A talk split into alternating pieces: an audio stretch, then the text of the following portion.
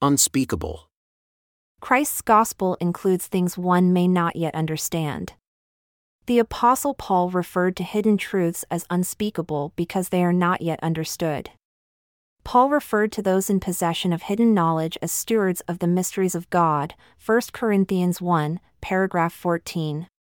This hidden knowledge is true but remains a mystery for those who are not shown it by God. One servant of God may know but be forbidden from revealing a matter, while another is later commanded to reveal it. Therefore, because one has a Bible, one should not assume it contains all of God's words, that he has not revealed more, or that he will not reveal more. An infinite and eternal God has spoken many things and will yet reveal more things. Some truths are already in Scripture but hidden from view by God's decree.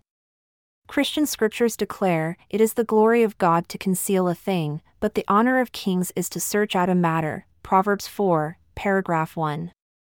So all should search out matters God has concealed to see more of his glory. See also the glossary entry Mysteries. Urim and Thummim. Lights and Perfections. It appears from early church history the term Urim and Thummim was not used until 1835. Prior to that, the term applied to the instrument was interpreters. The place where God resides is a great Urim and Thummim. This earth, in its sanctified and immortal state, will be made like unto crystal and will be a Urim and Thummim to the inhabitants who dwell thereon, whereby all things pertaining to an inferior kingdom, or all kingdoms of a lower order, will be manifest to those who dwell on it. And this earth will be Christ's. Then the white stone mentioned in Revelation 1, paragraph 12 will become a Urim and Thummim to each individual who receives one, whereby things pertaining to a higher order of kingdoms will be made known. And a white stone is given to each of those who come into the celestial kingdom, whereon is a new name written, which no man knoweth save he that receiveth it. The new name is the key word. Veil. You were a spirit before you were born. You were there when some were chosen to be rulers, or in other words, teachers. You have within you a spirit that was in that group. You saw and participated in what went on, and have that somewhere still inside you. It is kept from you by the veil of flesh now covering your spirit. Hebrews 1, paragraph 32. Somewhere within you lies the record of heaven or more correctly, the record of heaven. If you gain access to it, it has the capacity to teach you the truth of all things. Within it is such an abundance of truth that the things of God are not hidden from you, neither far off. It is not in heaven, so that you ask, Who will go to heaven to bring it to us? It is not beyond the sea, that you should ask, Who can go to bring it to us? But it is very close to you, in your own mouth, in your own heart, that you can do what is asked of you.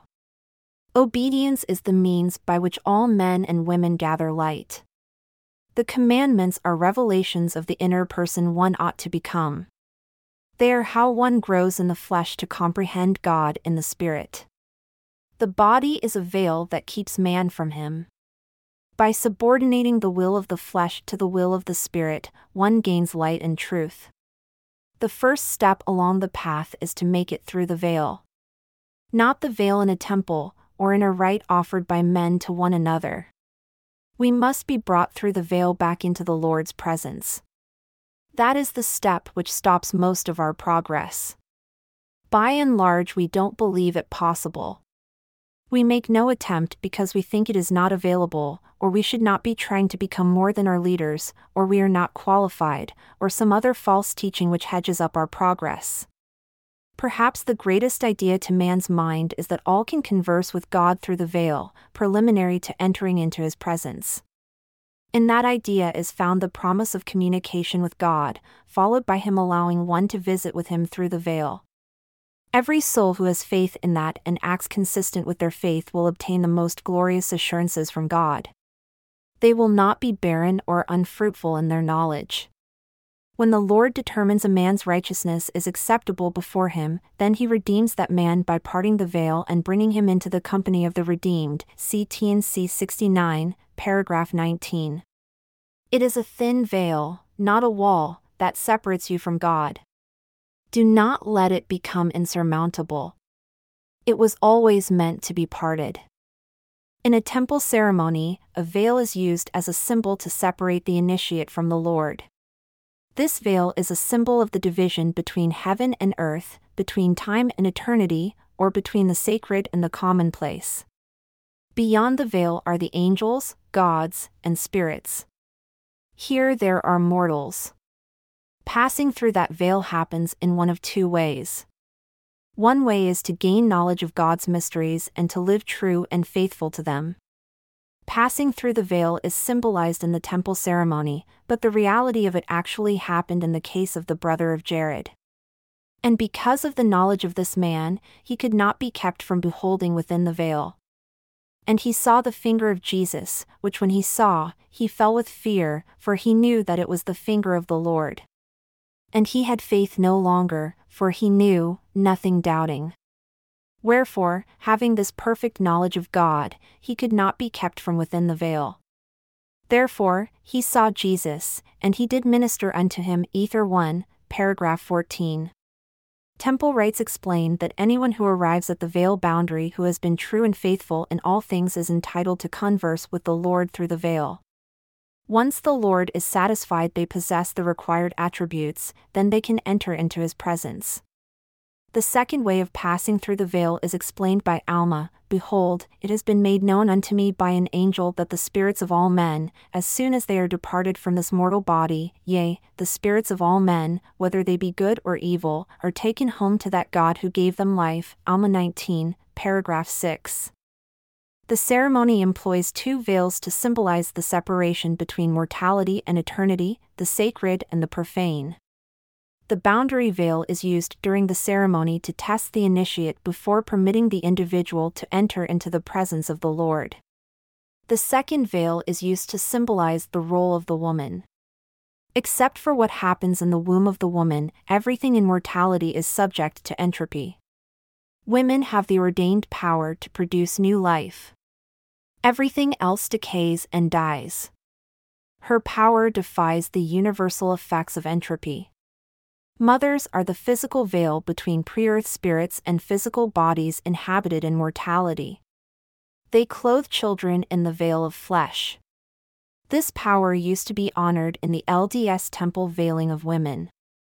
This power to give life has been regarded in almost all societies as something sacred and holy. In this current coarse and vulgar society, the idea has been rejected, as a matter of law, that women engage in a sacred and holy labor when bearing children. The ceremonial boundary veil that acts as the divider between worlds represents the physical boundary at which the initiate must stop when being tested by heaven. This testing takes place before they are permitted to pass from earth to heaven, from time to eternity, and from the commonplace to the sacred. In direct contrast, the veil of the woman represents the transition of pre earth eternal spirits into mortality when the sacred becomes embodied. She, along with God, veils and flesh the spirits from beyond the veil. You have clothed me with skin and flesh, and have knit me together with bones and sinews. Job 4, paragraph 10.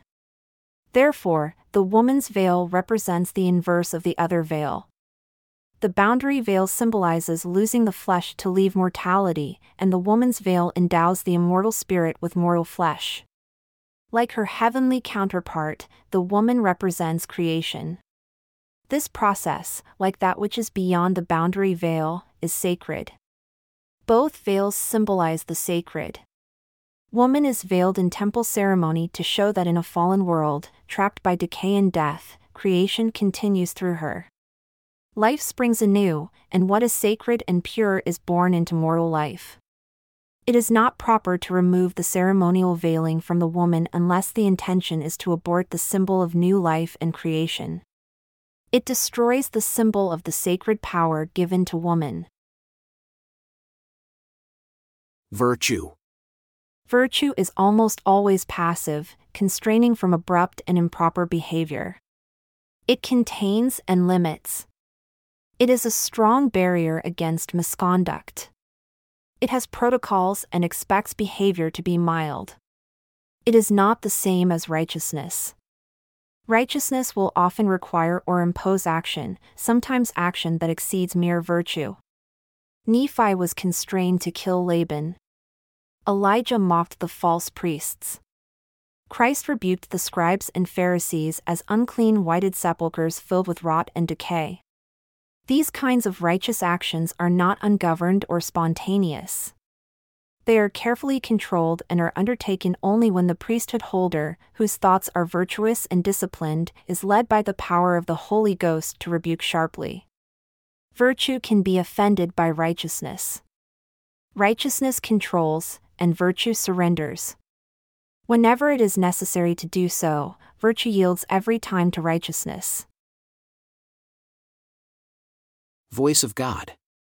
Every person who has ever lived is one of a kind. All can hear God's voice, but how it comes to each person may be different from how it comes to anyone else. The description frequently found in Scripture is merely that the word of the Lord came to the prophets. See, for example, Ezekiel 5, paragraph 2, Hosea 1, paragraph 1, Jacob 2, paragraph 3, and T&C 115, paragraph 1. It can come to the mind. It can be heard in the mind. It is sometimes sensed in the impressions. It can come as a dream. Or it can be a conviction that comes with palpable certitude. However, it comes, and in any individual case, it may do so in an altogether unique way, it comes from a source outside of man. It is often surprising and not at all what was expected. It can be inconvenient, requiring what one would not voluntarily seek. These are not just emotions or feelings. Rather, there is an intelligence to it which originates from outside of the person and delivers a message, not feelings, but a message. After receiving the word, confirmation follows. The confirmation allows a person of faith to see evidence or support for their belief and trust in God. Again, when it comes to the confirming sign that follows faith, the variety of forms is unique to the person. First, however, remember that all are unique and will have unique experiences in relating to God. Given the care with which each person has been organized as an individual creation, how can anyone expect communication with the Lord to be standardized? Why would the way in which he speaks with one person be identical to the way in which he speaks to all others? Why wouldn't he carry on a conversation with each of his children in ways adapted to the individual child? As one recognizes his voice through the eyes of faith, he or she will begin to realize it comes from him. The ordinary contains the extraordinary. You must see the extraordinary in the ordinary before the truly extraordinary opens up to you. You must have faith before you are shown signs. There are a variety of ways in which one receives communications from the Lord. When it progresses from initial stirrings to the voice which one hears within, one should not assume it will be a uniform experience. The voice is clearly not one's own and introduces ideas or concepts that are clearly not one's own. A person can have a dialogue with this voice in which his or her ideas are juxtaposed with those coming from the other. It is not audible, but one hears it inside. It is clearly not one's own voice, but that of another. The great difference between prophets and others is not in God's willingness to speak but in the refusal to listen. Some listen, and they are prophets. Others do not and struggle to believe the prophets. God, however, has and does speak to all. We are unique, and God's ways of speaking to each of us is as unique as each of us. We do ourselves a great disservice when we attempt to fit ourselves into a singular, stereotypical persona seeking only a singular way for God to talk with and to us. We make ourselves into something we aren't, in the search to find what cannot be found that way. If we demand only the extraordinary before we will recognize His voice, we run the risk of looking in the wrong way for Him. His voice is there. He speaks to all of us. But we can miss it if we are not attuned to listen. You may never be able to hear God speak to you in the way in which others hear Him. If you determine he must speak to you in a specific way and not in any other way, you can go a lifetime without ever having a conversation with him. He longs to speak with each of us. Within each of us, there is something uniquely attuned to Him. How He reaches out to you may be as singular and unique as you are, and you can be assured He is reaching out. In fact, God is rather noisy if you will allow Him to be. We were never intended to live without a direct connection to Him. How each of us receives contact with God, how we hear His voice, and what gifts we possess are unique. There is no single, universal way for one to hear His voice and know that He is. T&C 36, paragraph 8. And so it is a mistake to ignore your own unique talent for hearing your Father in heaven. He did not send you here powerless to hear Him but it will require you to develop the capacity. Relying merely upon your feeling or emotions alone is insufficient. You must learn to hear his voice. All of the prophets from Moses to Gideon to Elijah received contact from God. They were certain who it was that spoke to them. They obtained intelligence, heard his voice, and learned from him. None of them relied upon mere feeling but instead heard words from him. He spoke with them just as he did with Nephi. See Nephi's Isaiah, chapter 18 for a more detailed discussion. See also the glossary entry, pray. Washing away of sin. The anointing of the Spirit. Watch to be observant and detect elements of control, dominion, and compulsion. To become vigilant in separating the will of men from the will of God. It is to keep the Lord's teachings in mind and to measure any person's teachings, actions, and persuasions against the standard the Lord has explained. See 3 Nephi 8, paragraph 8. Waxing strong to be increasingly determined or committed. What lack I yet? Complicated or intricate skills are taught one step at a time. There should be in the mind of the student only one thing to do. There is always only one thing to do. There is never more than the single thing to be addressed, and it is the thing most wrong at the moment. Once that is addressed and corrected, then it is possible to move on to the next thing, where again, there is only one thing to do, and it is the next thing in the sequence. When the next skill is acquired, then there is still only one thing to do. So it is here. There is only one thing for you to do. You will know what you need to do within the context of your own life. But whatever it is that most hinders you is the one and only thing you have to do. When it is resolved, then you move on to the next thing. Sometimes we all have blind spots about our own shortcomings. If you cannot figure out what the thing you most need to resolve is, then ask the Lord. He has always been willing to answer the sincere inquiry of what lack I yet. The answer to that question is the one thing you should work on. But never work on three, or thirty, or fifty things at once. what or which is right. Therefore, ye must always pray unto the Father in my name. And whatsoever ye shall ask the Father in my name, which is right, believing that ye shall receive, behold, it shall be given unto you. 3 Nephi 8, paragraph 8. The whole meaning of this promise is captured in the qualification that it must be that which is right. If one acquires an understanding of what is right, then by asking for it, one submits to the Father's will.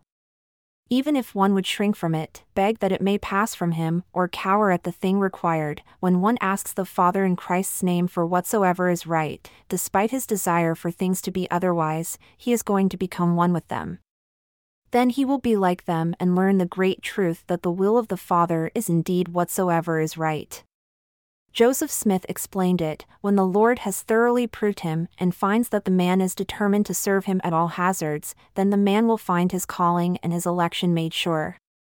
Then it will be his privilege to receive the other Comforter, which the Lord hath promised the saints.